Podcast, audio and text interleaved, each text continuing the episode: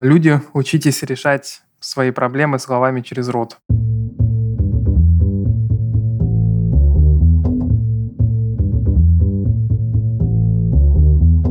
Привет, я Юра Агеев, и это 108 выпуск подкаста Make Sense. Вместе с гостями подкаста мы говорим о том, что играет важную роль при создании и развитии продуктов. Люди, идеи, деньги, инструменты и практики. И сегодня мой собеседник Андрей Рышкин – мы поговорим о том, как и почему появляются конфликты. Обсудим, почему важно попытаться сначала разобраться, а не спорить. И еще поговорим о том, какие инструменты решения конфликтов существуют, как быть с конфликтами внутри команды и что делать с токсичными коллегами. Подкаст выходит при поддержке Product Sense, конференции по менеджменту продуктов. Андрей, привет. Привет. Расскажи немного про себя, пожалуйста. Я работаю в компании Агима техническим директором, занимаясь в основном тем, что с технической точки зрения руковожу управлением проектов, также участвую в планировании, оценках, архитектурных схемах и так далее. Но огромную часть своего времени мне приходится уделять тому, чтобы выстраивать отношения внутри команд, делать какой-то арбитраж между продукт-менеджерами и тим-лидерами нашими. У нас достаточно много и тех, и других, много разных команд, поэтому, собственно, эта тема для меня очень близка. Круто. А расскажи, почему вот именно технический директор этим занимается? И вообще, кто, по-твоему, должен этим заниматься? На мой взгляд, этим должен заниматься любой руководитель, в чем подчинении есть люди, которые могут страдать или не страдать от действий других людей или сами являться причиной этих страданий. Так как я руковожу как бы всем своим департаментом, то моим сотрудникам некому больше пойти, как ко мне, Это за каким-то советом. Или как? Да, да. Угу. Разработчики, тем лидеры, девопсы, тестировщики, э, достаточно большой штат разных специалистов. Ну, естественно, в каких-то сложных ситуациях, когда они или входят с кем-то в конфликт, или не понимают, как им действовать, или просто им нужен какой-то совет, им нужен совет кого-то из руководства. Угу. Ну и так как у меня тоже есть точно такой же, как у них опыт, я был разработчиком и тем лидером, я этим опытом делюсь. К тому же видя как бы цели и зная, что никакой другой человек из нашей компании, который вступил в конфликт вот с моим сотрудником, он, скорее всего, не преследовал цели обидеть кого-то или задеть кого-то. И как-то не парадоксально звучит. В основном у людей, которые как-то в конфликт вступают, у них цель единая то есть сдать проект вовремя, сделать его качественным, не нарушить сроки, не допустить дефектов и так далее. Ну вот мы как раз тоже пару выпусков назад говорили про управление проектами, и тема команды, там она, кстати, вот тоже ну, очень много, на самом деле, говорили про команду, и там прозвучала такая мысль, что вот менеджерам как таковым, ну вот неважно, на самом деле, менеджером проекта, менеджером продукта, быть сложно, потому что приходится принимать решения непопулярные. Вот, и, собственно, mm-hmm. если говорить к теме того, как вообще работать с конфликтами, как работать с какими-то возражениями, то как раз кажется, что решения, принимаемые либо менеджером, либо вот каким-то руководителем отдела, тем лидом, они могут как раз вызывать ощущение, не знаю, отторжения какого-то или ну, просто неприятия. Ну да. А вообще, если так говорить про то, как эти конфликты появляются, да, то ну, вот часто мы особенно на короткой дистанции, управляемся своими эмоциями, а не своим разумом. То есть можем сказать что-то сгоряча, не подумав о последствиях, и кого-то задеть, обидеть или вызвать отторжение, так как мы еще, как правило, люди в своем большинстве не любят признавать свои ошибки, то зачастую вот такая собственная гордость или страх не позволяет нам вовремя как бы свернуть с этой дорожки, которую мы выбрали, и как бы прийти к какому-то конструктивному взаимопониманию. Это может усугубляться, какой-то разговор или конфликт. И так как ни у кого, как обычно, нет времени разбираться в мотивах человека, в его чувствах и так далее, никто не задумывается о формулировках. И потом все эти диалоги, рожденные такими проблемами, они могут перерастать в такой большой узел взаимных недовольств. И вот чтобы его разрешить, и к обоюдному как бы согласию, нужно или очень хорошо над собой поработать, если ты сам его рубишь, или хорошо, чтобы кто-то рядом оказался, кто тебе в этом поможет. А давай вот э, поговорим о том, почему все-таки эти эмоции драйвят такое поведение. Ну, почему сложно mm-hmm. быть все-таки в рациональном каком-то состоянии и думать о том, о чем говоришь? Знаешь, мне очень сильно в какой-то момент помогло отрефлексировать свое состояние, вот этот переход вынужденный на удаленку в связи с карантином и со всей этой историей, и с переживанием за то, что будет с нашим бизнесом, бизнесами вокруг нас, с нашими заказчиками и так далее. Будет ли у нас такая же хорошая работа, как была? Не пострадают ли какие-то там процесса, не придется, условно говоря, увольнять людей или самому mm-hmm. увольняться и так далее. И в первое время ощутили, я думаю, многие сотрудники ощутили стресс. Я вот точно ощутил. И у многих было такое, что они стали работать больше. Ну, типа, ты не тратишь время на дорогу, ты тратишь его на работу, ты не ходишь в кафе или в кино, ты тратишь это время на работу, и ты как бы стал больше работать. И, соответственно, у тебя больше стресса такого появилось. И этого стресса стало настолько много, что ты становишься злее. Как бы тебя бесит, когда кто-то тупит, тебя раздражает, когда тебя кто-то отвлекает, тебе не нравится, когда люди как бы работают не так много, как ты работаешь и так далее. И, в принципе, это можно спроецировать и на обычную как бы такую докарантинную, после-карантинную жизнь, да. Чем более экстремальные нагрузки на команде или на человеке, тем как бы он более mm раздражительным будет. И тут, как не думая о том парадоксе, что цель у вас со всеми одна, ты все равно как бы будешь раздражаться. А в условиях, как правило, ну, вот у меня один из тезисов, то, что недостаток времени порождает такое недопонимание между людьми. Так. У кого-то не хватило времени на то, чтобы сформулировать э, как-то мягко или понятно свою мысль, объяснить свои мотивы. У кого-то не хватило времени разбираться в чужих мотивах, и вот он как бы конфликт появился, да. Угу. И вообще есть много исследований на тему того, что люди в первую очередь реагируют эмоционально, а потом уже рациональной частью своего мозга абстраивают это решение всякими тезисами, которые доказывают вот это решение. И я этим исследованиям верю, потому что я на себе их ощущаю, я часто чувствую или вижу в других людях, как они очень быстро, импульсивно могут принять какое-то решение, и потом, когда ты, например, начинаешь уточнять, почему именно так, то как бы аргументы рождаются позже, чем такая эмоция.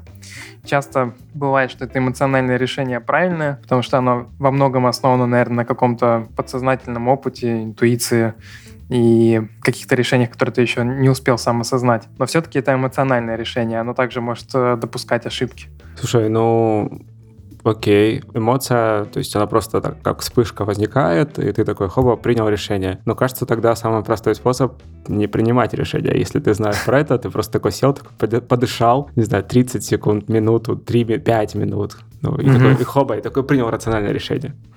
Ну, кстати, да, во многом да. Ну, я бы сказал, здесь не просто принять решение даже, а вот начнем с самого начала, начала любого диалога, да? Так. Тебе нужно перед тем, как вот тебя осенила гениальная идея, что человек что-то делает неправильно или что ему нужно дать какое-то задание, Обратную вместо связь. того, чтобы сразу обратную связь дать, да, вместо того, чтобы сразу пойти ему и высказать ему все, что ты о нем думаешь, нужно, наверное, чуть подумать и задать себе вопрос, а типа какую цель я хочу решить, добиться этим, да, как я хочу об этом сказать, как человек, как он это воспримет и какие эмоции у него это вызовет, а могу ли я донести эту мысль иначе, чтобы эти негативные эмоции не вызывать и так далее. Например, один из моих любимых примеров, это когда у вас произошла какая-то авария, это не, не всякого сомнения негативный как бы фактор, да, и здесь сложно быть очень рациональным, особенно если ты ощущаешь давление со всех сторон, не знаю, там вам пользователи пишут, mm-hmm. что у вас все не работает, э, менеджеры вокруг бегают в панике, и кто-то требует от тебя сиюминутных решений, и тут приходит кто-нибудь и задает тебе вопрос, э, какого хрена ты не протестил эту фичу перед релизом. И понятно, что это очень эмоциональный как бы наезд такой, по сути, да. Если разобраться, он не несет в себе никакого конструктива, потому что человек не может, э, ну, это ну, называется атака в прошлое. Да, да, да. Да, человек уже не может ничего изменить. Он может единственное, что сделать, это встать в позицию защиты. То есть у него мозг переключается из режима «надо решить проблему» в режим «нужно как бы отстоять свою невиновность», да. И он будет искать миллионы причин, причин, спорить с вами об этом, вы будете терять на это время, ссориться друг с другом и так далее. Хотя на самом деле этот вопрос сейчас для вас вообще не принципиален, да, вам нужно этот вопрос вынести на ретро, которое будет, угу. когда все уляжется, да. Правильный вопрос был бы, как мы можем быстро исправить эту ситуацию, да, чем я могу тебе помочь, чтобы побыстрее, значит, эту аварию устранить и так далее. Ну и вот это то, с чем тебе нужно готовиться. Не максимально быстро успеть высказать ту эмоцию, которая у тебя вышла, а как-то подготовиться. Подготовить аргументы, давать время человеку переварить твои аргументы, ответить на них и так далее. Кстати, пример, который ты привел, мне напомнил, в принципе, то, как программисты, не знаю, работают с багами. На баг можно злиться сколько угодно, что он существует, что он такой, я не знаю, сложный, и вообще его трудно найти но при этом намерение обычно исправить его. Ну, то есть, как бы есть желание позлиться, mm-hmm. поругаться, но при этом искренне тебе хочется на самом деле просто разобраться, в чем причина ошибки и исправить. Ну да. Да, ты же не пытаешься как бы задать багу вопрос, почему ты здесь возник. Ну, типа, ты да. мне все испортил. Это, кстати, вот прикольно. А если... Ну, то есть вот ты про это же на самом деле сказал, да? То есть попытаться разобраться в том, что происходит, попытаться понять и установить какой-то конструктивный да, фон общения. Конструктивный вот диалог. Да, потому да, что да. многие как бы остаются на вот этом уровне эмоционального общения и как бы заканчивают его эмоциональным общением. И часто может быть такое, что ты пришел к кому-то, как ты думал, порешать проблему, но пришел ее с эмоциональным как бы только с эмоциями, без аргументов, да, Мгм. поругался и закончилось тем, что ты сказал, что я пойду, значит, раз ты меня не хочешь слышать, я пойду на уровень выше к твоему руководителю, значит, расскажу ему какой-то нехороший, и, значит, эскалация. через него да, да, эскалация произойдет. И у руководителей тоже здесь э, очень тонкая грань. Мне кажется, хорошего от плохого, ну, если условно разделять, да, руководителя в этой стезе отличает то, что плохой руководитель будет малодушничать. И его модель поведения в этом, это вот, предположим, пришел ко мне сотрудник А и сказал, что сотрудник Б неправильно делает свою работу. Так. И, ну, условно говоря, он наябедничает, да, нажалуется на него. И плохой кейс в моем случае — это пойти к этому сотруднику Б, поговорить с ним, не говоря ему о том, что я получил какую-то обратную связь про него, узнать типа окольными путями про то, что он делает что-то не так, и поправить это. Незаметно для самого М. сотрудника, да. И в этом плане я как руководитель могу подумать, что вот я молодец, значит, конфликта между ними не допустил, проблему устранил, значит, наверное, я так и должен действовать. Хотя на самом деле ты не передал негативную обратную связь человеку, это первое, да, то есть он не понял, что он где-то сделал ошибку. Ну, вы вроде побеседовали, ты ему что-то подсказал, он, наверное, думал, что и без этого все у него хорошо будет. А во-вторых, ты не дал как бы команде попробовать самим разрулить этот конфликт, и ты сам из себя делаешь узкое горлышко, к которому будут все прибегать за тем, чтобы ты вот эти ситуации арбитражировал или разруливал. Хорошо, если арбитражировал. Арбитраж здесь как бы лучше, чем э, вот такое как бы теневое управление, да, когда ты пытаешься не допустить таких вот Прямых конфликтов. сложных да, при сложных как бы общений хотя бы между сотрудниками. Правильная позиция, на мой взгляд, это здесь или посоветовать этому первому сотруднику попробовать подойти и решить эту проблему самостоятельно, или если вы опасаетесь, что это перейдет в какой-то действительно конфликт большой, позвать их вместе, типа, и только не скрывать о том, что человек, который к тебе пришел, он об этом сказал. Это ж можно выставить по-разному, можно сказать, что вот Вася говорит, что ты, значит, Петя, не работаешь в рабочее время, а смотришь мультики, поэтому мы ничего не успеваем. Можно прийти и сказать, что вот э, там делали какой-то срез с э, Василием, узнали, что у вас по задачам есть э, определенный провал с успеваемостью. Как думаешь, с чем это может быть связано? И там уже вывести на вот этот разговор, да? И здесь не обязательно как бы быть таким человеком, который просто будет слушать и в конце скажет, кто прав, а кто нет. Можно направлять этот разговор. Но самое главное вот воспитывать людей так, чтобы они эти вопросы учились решать сами. Одна из фраз прикольных, которые я в чьем-то докладе слышал, это «Люди, учитесь решать свои проблемы словами через рот. Э, Типа, это самый лучший инструмент для решения любой вашей проблемы. Единственное, что здесь хочется добавить, что ее можно решать только с теми, кто умеет слушать ушами через голову, да? Э, Ну, да, слышать и слушать, это там такие, типа, разные же истории.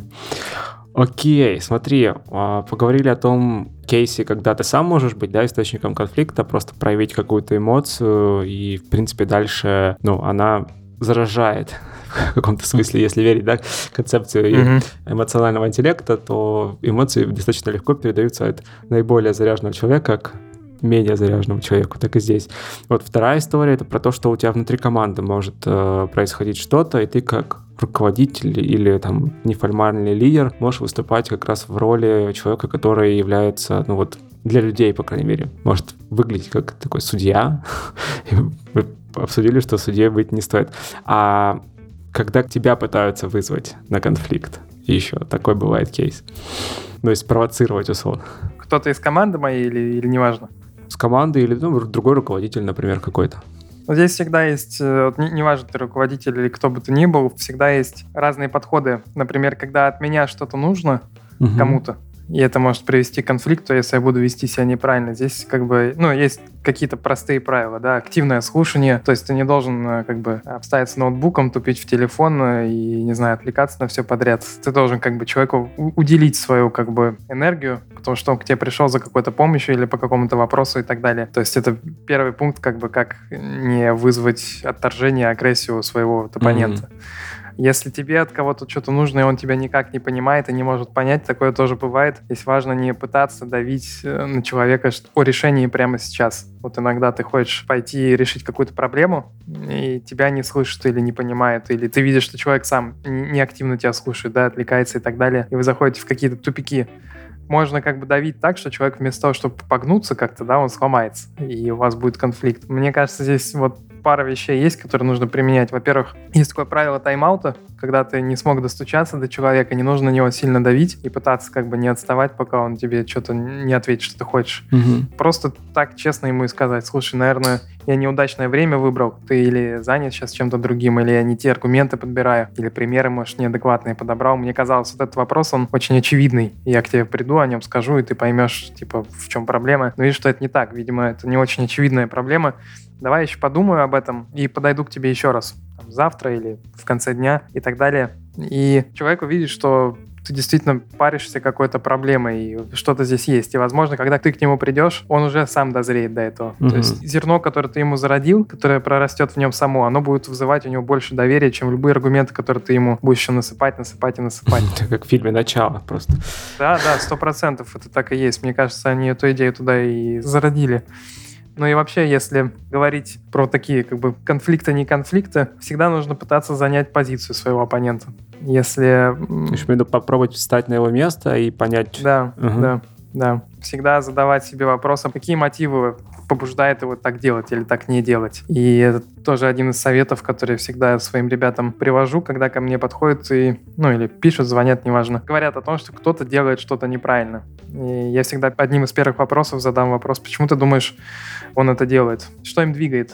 Типа, почему, ну, вот у тебя есть какая-то истина, ты считаешь, что это нужно делать так, но он же делает почему-то по-другому. Как ты думаешь, почему? И часто возникают инсайты. Блин, а это потому, что он не знает вот этой информации, которую знаю я. Mm-hmm. Или это потому, что у него недостаточно как бы опыта в таких проектах, а я уже 20 раз так делал, это всегда одно и то же. Ну и следующим вопросом ты его подтолкнешь к нужному решению. Типа, расскажи ему, как у тебя это было, покажи ему примеры и попробуйте вместе решить, как вам в этой ситуации стоит двигаться. Может, если тебе не удастся его убедить сходу, договорись с ним о том, что вы этот вопрос подвесите и вернетесь к нему через две недели. Когда, например, ну вот если взять пример, что мы, предположим, я разработчик или тимлид спорю с проект менеджером по поводу того, что вот действуя так, мы не успеем в срок, а проект менеджер уверен, что это единственно правильное решение. И тогда мы можем просто какую-то промежуточную точку с ним договориться сделать. Давай через неделю посмотрим, как мы успеваем. Если нет, тогда вернемся к моему предложению вот сделать по-другому тогда ты реально через неделю, через две, через какой-то промежуток времени можешь видеть, чья позиция более себя оправдывает. Ну, это вот это, действительно... это про правила тайм-аута, да, была речь, что, если резюмировать? Ну, правило тайм-аута — это просто помолчать, да, а, и угу. уйти и вернуться обратно. И человек должен или к этому моменту дозреть, или ты действительно новый аргумент ему приведешь, и у вас получится договориться. А это скорее уже следующий шаг, когда вам договориться не удалось. Но ты все-таки остаешься в своей, как бы, mm. в уверенности в своей позиции, а он в своей. Но ты чувствуешь, что это может привести к какой-то беде, к какому-то ущербу. Вот всегда вот, надо помнить о том, что не обязательно все менять прямо сейчас. Есть у тебя возможность поменять это может позже, с течением времени, когда вы накопите больше данных. Ну, условно, типа, вы хотели подключить еще одного программиста, и ты там говорил, что это будет негативно для проекта. Придется его погружать, он будет отвлекать других людей, он, значит, будет больше конфликтов в коде порождать и так далее. И все-таки, предположим, кто-то на этом настоял, вы это сделали. И тогда ты можешь спокойно показать уже данные, которые у тебя будут по производительности команды mm. спустя неделю, да, и уже будет видно просадку по скорости или увеличение скорости и так далее. Ну, это в каком-то смысле похоже на то, чтобы дать идеи прорасти в голове, только еще и она и вооружается какими-то аргументами в этом случае. Да, какими-то доказательствами. Мне вообще mm-hmm. нравится, когда люди приходят ко мне уже с фактурой, знаешь, типа вот так делать плохо, потому что вот это приводит к тому-то, мы это проверили вот тут, тут и тут, вот там три факта, которые это подтверждают, вот цифры, которые из-за этого страдают. Mm-hmm. Окей, классно. Ну, инструменты звучат надежно. Давай, тут есть несколько моментов. Во-первых, если все-таки вспомнить, что здесь замешаны эмоции, то всегда очень тонкий момент про все это не забыть в моменте. Ну, то есть советы классные, как все-таки развить в себе способность, по сути, да, применять эти инструменты, когда ты находишься вот в состоянии прям вот, вот здесь сейчас у тебя это происходит, и, mm-hmm. я не знаю, голова наполняется какими-то мыслями, все роится. Mm-hmm. Мне кажется, здесь самый важный просто совет — это не переходить к решению любой проблемы, пока человек не согласен с тем, что проблема существует. И это как бы первый самый важный этап. Когда ты к кому-то приходишь, ты должен сначала рассказать, в чем проблема, и почему ты хочешь ее решить. И пока человек как бы с тобой не согласился, что ее нужно как-то придумать, как решить, вот к следующим этапам даже не переходить. Потому что в любой другой момент у вас всегда есть возможность взять тот же тайм-аут, пойти подумать над аргументами, правилами, решениями, которые нужно принять. А если у вас произошел какой-то провальный разговор, и вы вместо того, чтобы отстоять свою точку зрения, вас прогнули, вас э, заставили делать так, как вы считаете неправильно, всегда есть возможность этот вопрос э, отрефлексировать, подумать, почему так произошло, какие аргументы ты, может, не сказал, какие эмоции ты вызвал, что mm. повлияло на ход вот, развития беседы и так далее. Вообще вот эта эмоциональная эмпатия, да, она развивается, мне кажется, только от рефлексии того, когда ты какие-то события пытаешься себя воспроизвести в голове и думаешь, как ты на людей повлиял или как они на тебя повлияли, что тебя вывело из равновесия или что не позволило твоему оппоненту тебя услышать. То есть это ты э, пережил ситуацию какую-то, угу. условно, конфликт э, или трудный диалог, потом просто прокрутить его, разобрать, посмотреть, где что пошло не так, если правильно понял. Да, угу. да. Ну и готовиться к таким, особенно когда ты знаешь, что, скорее всего, встреча будет непростая, надо к ней подготовиться, подумать, какие аргументы тебе могут выдвигать. Часто бывает, что ты овер-инжинирингом занимаешься и готовишь там, не знаю, аргументы на то, что тебе даже не спросили, и разговор проходит лайтово, ну и супер. Mm. Кстати, к этому я еще вспомнил книжка этот, «Сначала скажите нет», там есть такой чек-лист из пяти пунктов, как подготовиться к беседе, и там два пункта вот из пяти. Первый пункт — это эмоциональный багаж, с которой ты собираешься говорить, а, по-моему, второй пункт — это как раз твой эмоциональный багаж. То есть там mm-hmm. предлагается заранее подумать о том, какие эмоции уже могут быть относительно темы, которую вы будете обсуждать у обоих сторон. То есть у тебя и у там, других людей. Да. Сто процентов, да. Если прийти к человеку, который только что провел два там каких-нибудь сложных совещания, где все ругались, друг друга крыли матами и так далее, и ты пришел к нему решать какую-то свою веселую проблему, вполне возможно, что он не будет настроен так же позитивно, как и ты, и ты получишь гораздо меньше пользы, чем ты ожидал, да, и это будет проблема. Поэтому тоже важно, конечно. Ну и из себя эмоции тоже важно скидывать и приходить к человеку, который ни в чем не виноват, и обвинять его в своих проблемах, это не тот путь по которому стоит идти. Хорошо. Что-то еще может быть? То есть несколько пунктов проговорили. Мне кажется, здесь вообще во всей этой истории про конфликты очень важно руководителям, наверное, в первую очередь поддерживать культуру доверия между в команде. Не пытаться решить все за команду и все за всех, и так, чтобы никто ни с кем не ссорился и никаких негативных вещей не говорил, а вот пытаться, наоборот, вытаскивать наружу все конфликты, но помогать ребятам их решать именно как команде, да, им в одной лодке сидеть, плыть, один проект делать, цель у них одна, надо не забывать об этом, всем mm-hmm. напоминать, Угу. И тогда, мне кажется, все будет получаться. То есть в каком-то смысле коучить ребят, чтобы потом, когда они столкнулись сами с такой ситуацией, они могли бы отреагировать правильно. Да, да, и в первую очередь советовать им, что если у тебя есть с кем-то проблема, ну иди попробуй с ним ее решить. Для некоторых это бывает нифига себе инсайтом, когда ты говоришь, что ну, когда к тебе с двух сторон, например, приходят и жалуются на друг на друга сотрудники, и ты им говоришь, а вы можете встретиться, подготовиться и выписать, что вы считаете неправильно делает другая сторона, это озвучить, узнать, почему так происходит и как вы считаете нужно делать по-другому, можете ли вы так делать. И они встречаются, и спустя там какое-то время ты спрашиваешь у них, ну как дела? Они такие, ну офигенно вообще, вот это да, мы тут, значит, теперь работаем замечательно, а до этого, значит, ты мог месяц слушать о том, как у них все хреново, какие люди вдруг с каждой стороны бестолковые и так далее. Может же быть, и наоборот, люди встретятся, условно, покричат друг на друга и вообще обидятся на всю жизнь и врагами станут, я не знаю. Да, но по моему опыту обычно, когда кто-то кого-то считает э, идиотом, ну вот если я считаю кого-то идиотом, как правило, тот человек с другой стороны думает то же самое про меня. И нам нужно просто синхронизироваться в том, что мы оба не идиоты на самом деле, а просто, ну, как-то неправильно друг друга понимаем. Такого, чтобы мы, чтобы кто-то прям поругался в, хлам, у меня было, ну, буквально пара кейсов из, не знаю, сотен такие кейсы, они, конечно, из, из ряда вон. У меня была история, когда ко мне целая команда из человек 10 пришла и принесла петицию по поводу того, что они с одним сотрудником э, работать не хотят, потому что там целые было два листа А4. Почему? Значит, как он неправильно планирует, неправильно оценивает сроки, не слушает наши аргументы, не дает нам времени на рефакторинг, ну и так далее, и так далее. Но это из ряда вон ситуация. Здесь уже действительно команде самой не разобраться. И простым арбитражом, когда ты придешь и скажешь, делайте так и так, тоже вряд ли обойдется дело. Это, как правило, сводится все к тому, что у кого-то кто этот конфликт порождает, у него очень низкий вот этот эмоциональный интеллект, и, возможно, этому человеку стоит другую позицию какую-то дать. То есть не давать ему позицию того, кто вынужден как бы коммуникацию со всей командой поддерживать. Mm-hmm. То есть, может, он из того человека, который был скрам-мастером, например, должен стать каким-нибудь, не знаю, системным аналитиком или продукт-овнером, да, ну, то есть кем-то, кто будет поменьше с командой коммуницировать, но побольше уделять время самому проекту. Ну, вот смотри, снова эмоции проскакивают, да, способность понимать, слышать и слушать, и вот это все. Говоря про арбитраж, говоря про коучинг, ты как бы, ну, будучи, ну, не знаю, на позиции, опять же, руководителя или лидера, ты обращаешь внимание человека на то, что это, в принципе, существует, эта сторона в его деятельности профессиональной, это, и она играет какую-то роль. Как раз те самые эмоции. Вот, а кроме этого, как-то еще можно помочь человеку развить это в себе? Ну, вот мы там еще рефлексию обсуждали, но это уже обсуждали. Ну, это какие-то лайфхаки, которые к тебе приходят вот со временем твоего общения. У меня их, наверное, вагон и маленькая тележка.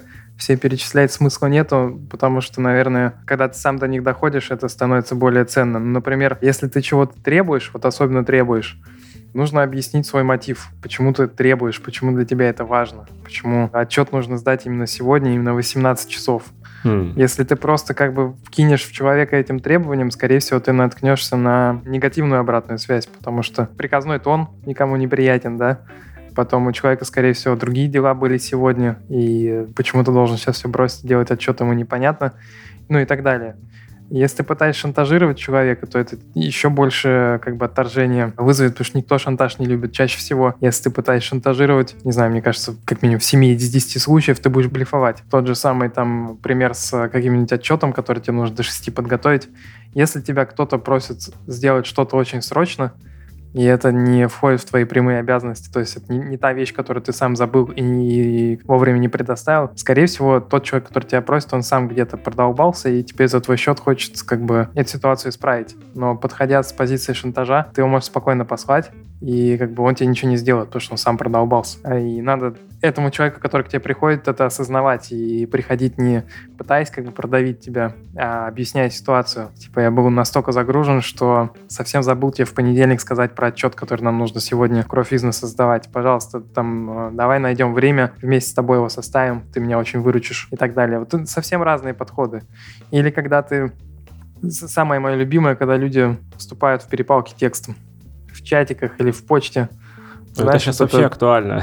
Раньше да, можно да. было на кухне поругаться. Да, в курилке там, да, обсудить и как-то снизить накал страстей. А сейчас еще и эмоции тебе приходится самому додумывать, и не дай бог кто-то точку или восклицательный знак там больше, чем один поставил, тогда это все пиши пропало. И, наверное, все знают вот это чувство, кто там, не знаю, корпоративной переписки как-то привержен, да, и вынужден ее производить, вот это чувство зудящее, когда тебе кто-то что-то неприятное написал, и ты думаешь, ну, сейчас я ему трактат зафигачу, значит, и размажу его в этом письме, значит, и пусть все видят, какие я ему аргументы железно-бетонные приведу, и как он был неправ. И у него ничего не останется, кроме как признаться и, значит, сказать, что он был неправ. А человек с той стороны точно такой же эмоции испытывает. Он получает от тебя портянку этого текста и хочет написать еще больше, каждый аргумент твой разбить и так далее. И эта вся история может затянуться на несколько часов, когда все, несколько дней, да, когда все участники в копии писем просто с попкорном наблюдают, как вы друг друга мочите.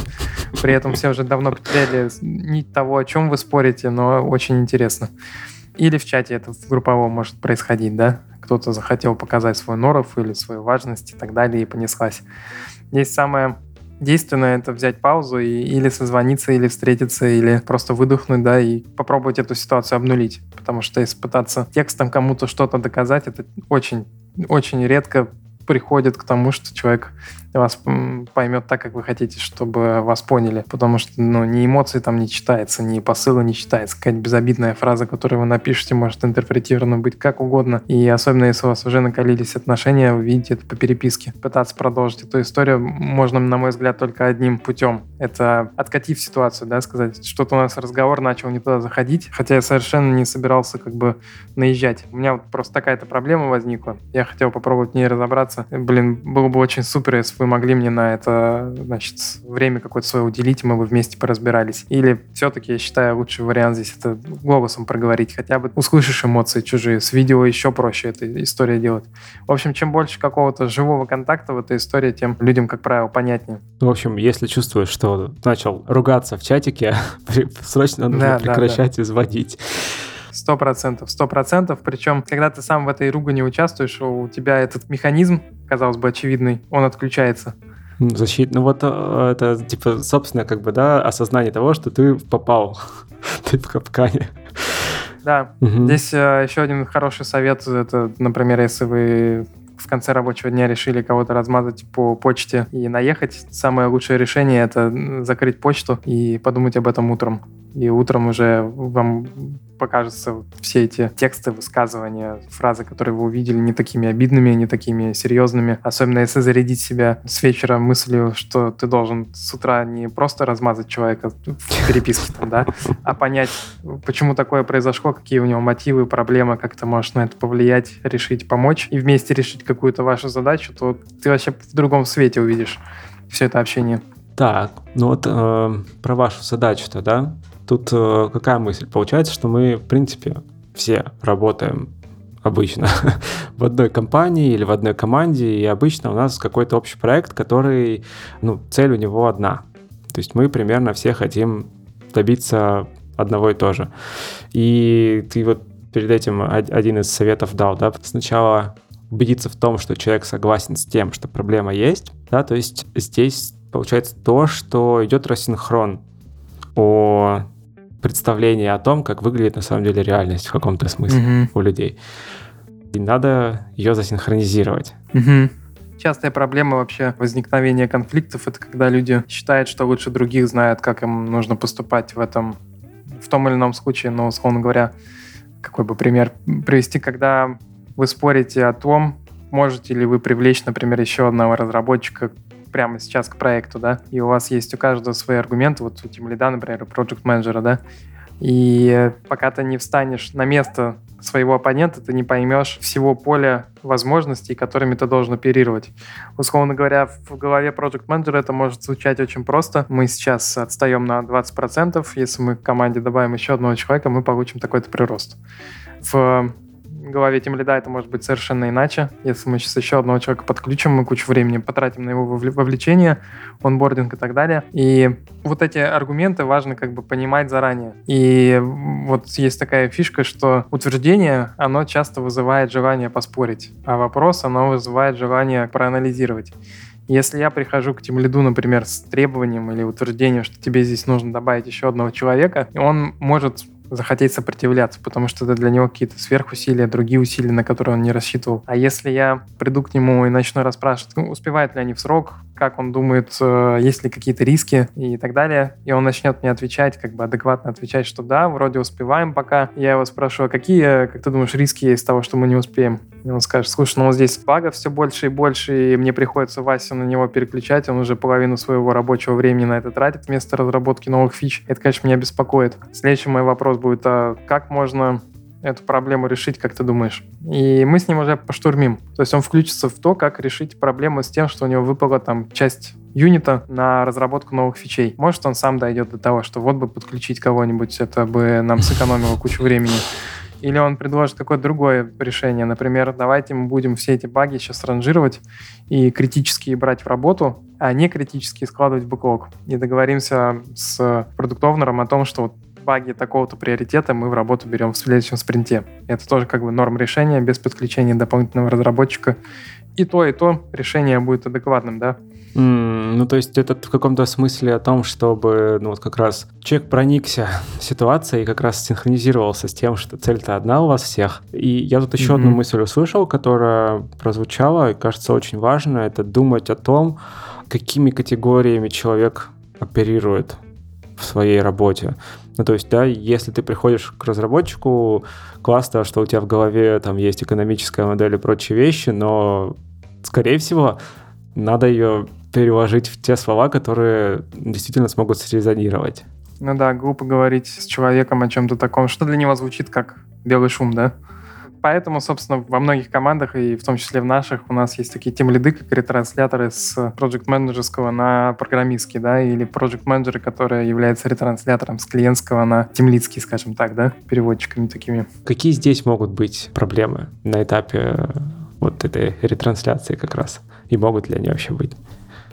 Конечно, например, самая классическая проблема — это менеджер, который работает с MTP-сервером, да? То есть а, не пытается разобраться в входящей...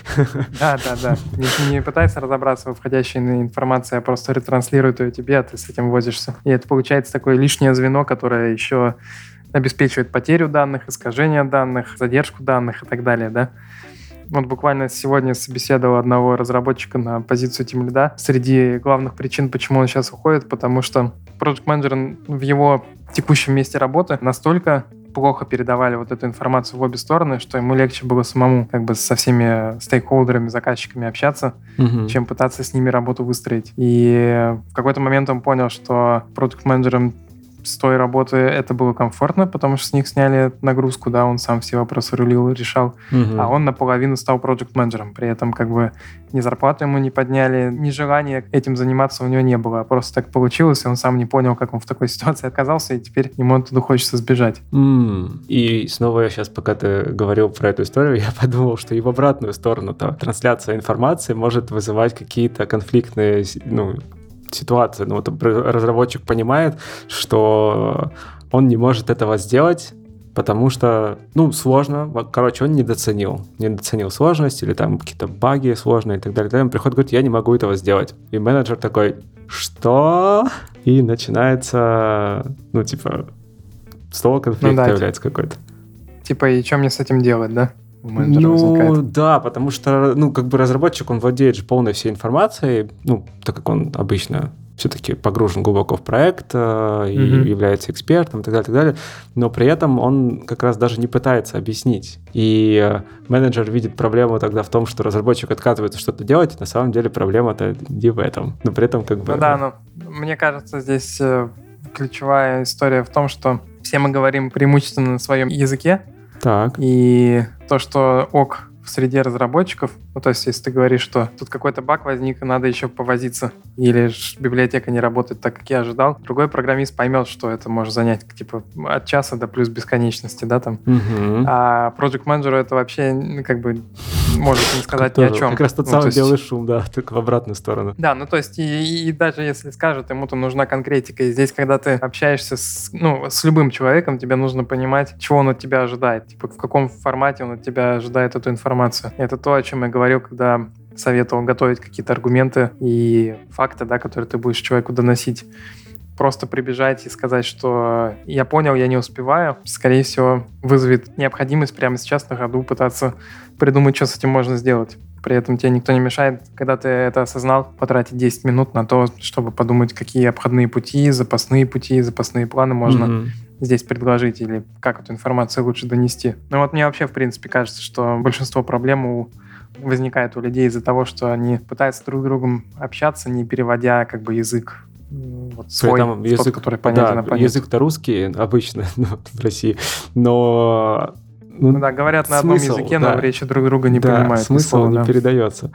Слушай, а вот как раз в таких ситуациях наверное, крайних их случаях мы уже немножко начинали про это говорить, когда договориться практически не получается, а бывают, вот, по крайней мере, в моем опыте были такие конфликты, когда, ну, я как менеджер очень злился, потому что человек отказывался что-то делать, ну, хотя, типа, он должен был это делать, и я знал, что это возможно, а он не хотел. То есть конфликт уровня уже, знаешь, такого никогда вы не понимаете друг друга, когда человек просто не хочет этого делать. Ну вот, то есть он намеренно как и, бы... Да, он, он типа ищет миллион причин, почему этого сделать нельзя. Ага. И я вот в какой-то момент Саботаж просто такой. осознаю, да, я в какой-то момент это осознаю, понятно, что меня там может перекрыть. И на самом деле, да, бывало такое э, лет пять назад. Но это же такой иррациональный конфликт в каком-то смысле. Угу. Ну, не, бывает на самом деле, что люди добросовестно не понимают, в чем проблема или с чем, ну, какую проблему вы пришли к ним решать. И бывает такое, что до них не доходит, честно. А бывает такое, что, да, они понимают, что могут, скажем говоря, навешать лапши или оградиться какими-то аргументами, которые ты никак не побьешь, типа, и не будут делать то, что они не хотят делать. Что делать в этом случае? Мне, будучи, вот будь я проект менеджером которому нужно было бы решить эту проблему, безусловно, я бы, скорее всего, попросил третьего мнения. Mm-hmm. Ну, то есть или обратился бы к его руководителю, или в моей организационной структуре это возможно, я бы попробовал с другой командой эту проблему или задачу обсудить. Еще один вариант, ну и я подразумеваю, что до этого мы уже поговорили по душам с этим человеком, и mm-hmm. я понял, что он непробиваемый. Что может быть такое, что он не хочет это делать, потому что считает это плохой идеей, или понимает, что там есть какие-то риски, что он может показать себя некомпетентным, или еще что-то такое. Попробовать прощупать, почему он принимает такое решение, не хочет делать. Если это лень, это одно. Если это какие-то его страхи, проблемы, предубеждения, то с этим как бы можно работать, пообщаться самому. Если это лень или желание саботировать, то, ну, есть или эскалация, или как бы рыночные отношения, когда ты просто от него отстаешь и начинаешь делать это с другими людьми, а он как бы в какой-то момент остается без работы. Ну, это сложно бывает обычно, когда такие люди Короче, ладно, это да, отдельная тема. Они обычно будут очень компетентные, очень важные в компании, да, и сложно да, или, да, или просто незаменимыми по какой-то причине.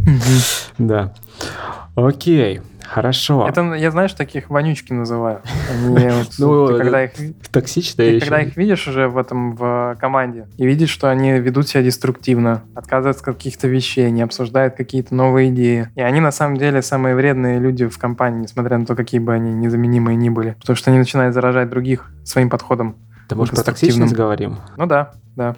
Так. Токсичность или ленность. Вот, что такое? Кстати, да, мод, модное слово периодически всплывает в э, публикациях, там, не знаю, тоже в подкастах. А что с такими-то делать? Ну вот, окей, если такой вот незаменимый, да, то есть мы сейчас поговорили, как заставить его что-то там по крайней мере, попытаться заставить его что-то сделать, если уж совсем нужно, но не получается. А вот если действительно появляется такое поведение внутри команды, и, ну, оно явно в каком-то смысле провокационное, и кто-то может агриться, кто-то не агриться, но в целом действительно это достаточно вредно для... Ну, там мы говорили про взращивание среды mm-hmm. доверия, то mm-hmm. это как раз взращивание среды, я не знаю, не то что недоверия какого-то или взаимного недовольства. Ну да, здесь хорошо еще, если этот человек токсичный и заметно токсичный. То есть ты можешь понять, что он э, как-то так токсично себя ведет, и людям это видно, и тебе это видно, и никто не станет это отрицать, тогда можешь с ним напрямую об этом поговорить. Чаще всего это не так, и он токсичен настолько, что к нему сложно докопаться, как бы, и сложно ему эту позицию донести, то, что мы тебя считаем токсичным здесь. У нас были такие истории, где как бы у нас в компании много ребят читают всякие лекции, проводят воркшопы mm-hmm. и так далее. И один из ребят в том числе читал лекцию по поводу токсичности ну, как работать с токсичными людьми, угу. как их идентифицировать и так далее. Это был достаточно новый сотрудник для нас, он интересно очень рассказывал, много там хорошего фидбэка собрал, и люди к нему подходили советоваться, как с такими людьми работать. А потом, когда он уволился, оказалось, что он перезаражал своим плохим как бы настроением, он нас недолго проработал, угу. сказав о том, что компания у нас так себе, процессы не очень, люди некомпетентные и так далее. В общем, полностью вся компания ему не понравилась. И когда он ушел, мы поняли, что он перезаражал своим настроением часть людей. То есть вот это на самом деле тот самый токсичный как бы чувак, который... Ну и при этом был незаметно таким скрытым агентом. Да, да. Ну то есть э, как он действовал? Он ходил с людьми на обеды там или вечером в бар пивка выпить и ругал начальство, ага. ругал процессы. Да, и здесь как бы хорошо, когда ты видишь какие-то косяки. Нормально быть недовольным, несогласным и так далее. Но если тебе какая-то вот истина доступна, ты ее должен как бы или из нее созидать что-то. Ты должен пойти и попробовать это исправить. Или хотя бы обозначить людям, что здесь что-то неправильно работает. Угу. Чуваки, у вас здесь плохо пахнет, вам следует посмотреть, что-то вы тут не так делаете и так далее. А когда ты за спинами других людей или когда какими-то своими такими присказками, не знаю, вбросами, да, как бы создаешь атмосферу того, что в команде люди не очень, или в компании процессы там плохие и так далее, вот ты на самом деле тот самый токсичный человек. И мое мнение, как только вы такого человека распознали, вам нужно пока еще по-хорошему разойтись. Ну, типа не пытаться Есть такие люди... исправить. Да, да. А как правило, ну, как мой опыт показывает, может, он в этом плане не такой широкий, и я не прав. Люди, которым не нравится что-то очень сильно и очень много, как правило, ты будешь вокруг них плясать, пытаться улучшить им условия, mm-hmm. сделать все, как они хотят, и все равно не получишь как бы результата того, который ожидаешь. То есть не сможешь сделать из человека недовольного человека супер довольного. Если у человека есть конкретные замечания, которые он хочет устранить, это одно дело. Если он считает, что здесь все, в принципе, работает неправильно, скорее всего, вам просто не по пути. Mm.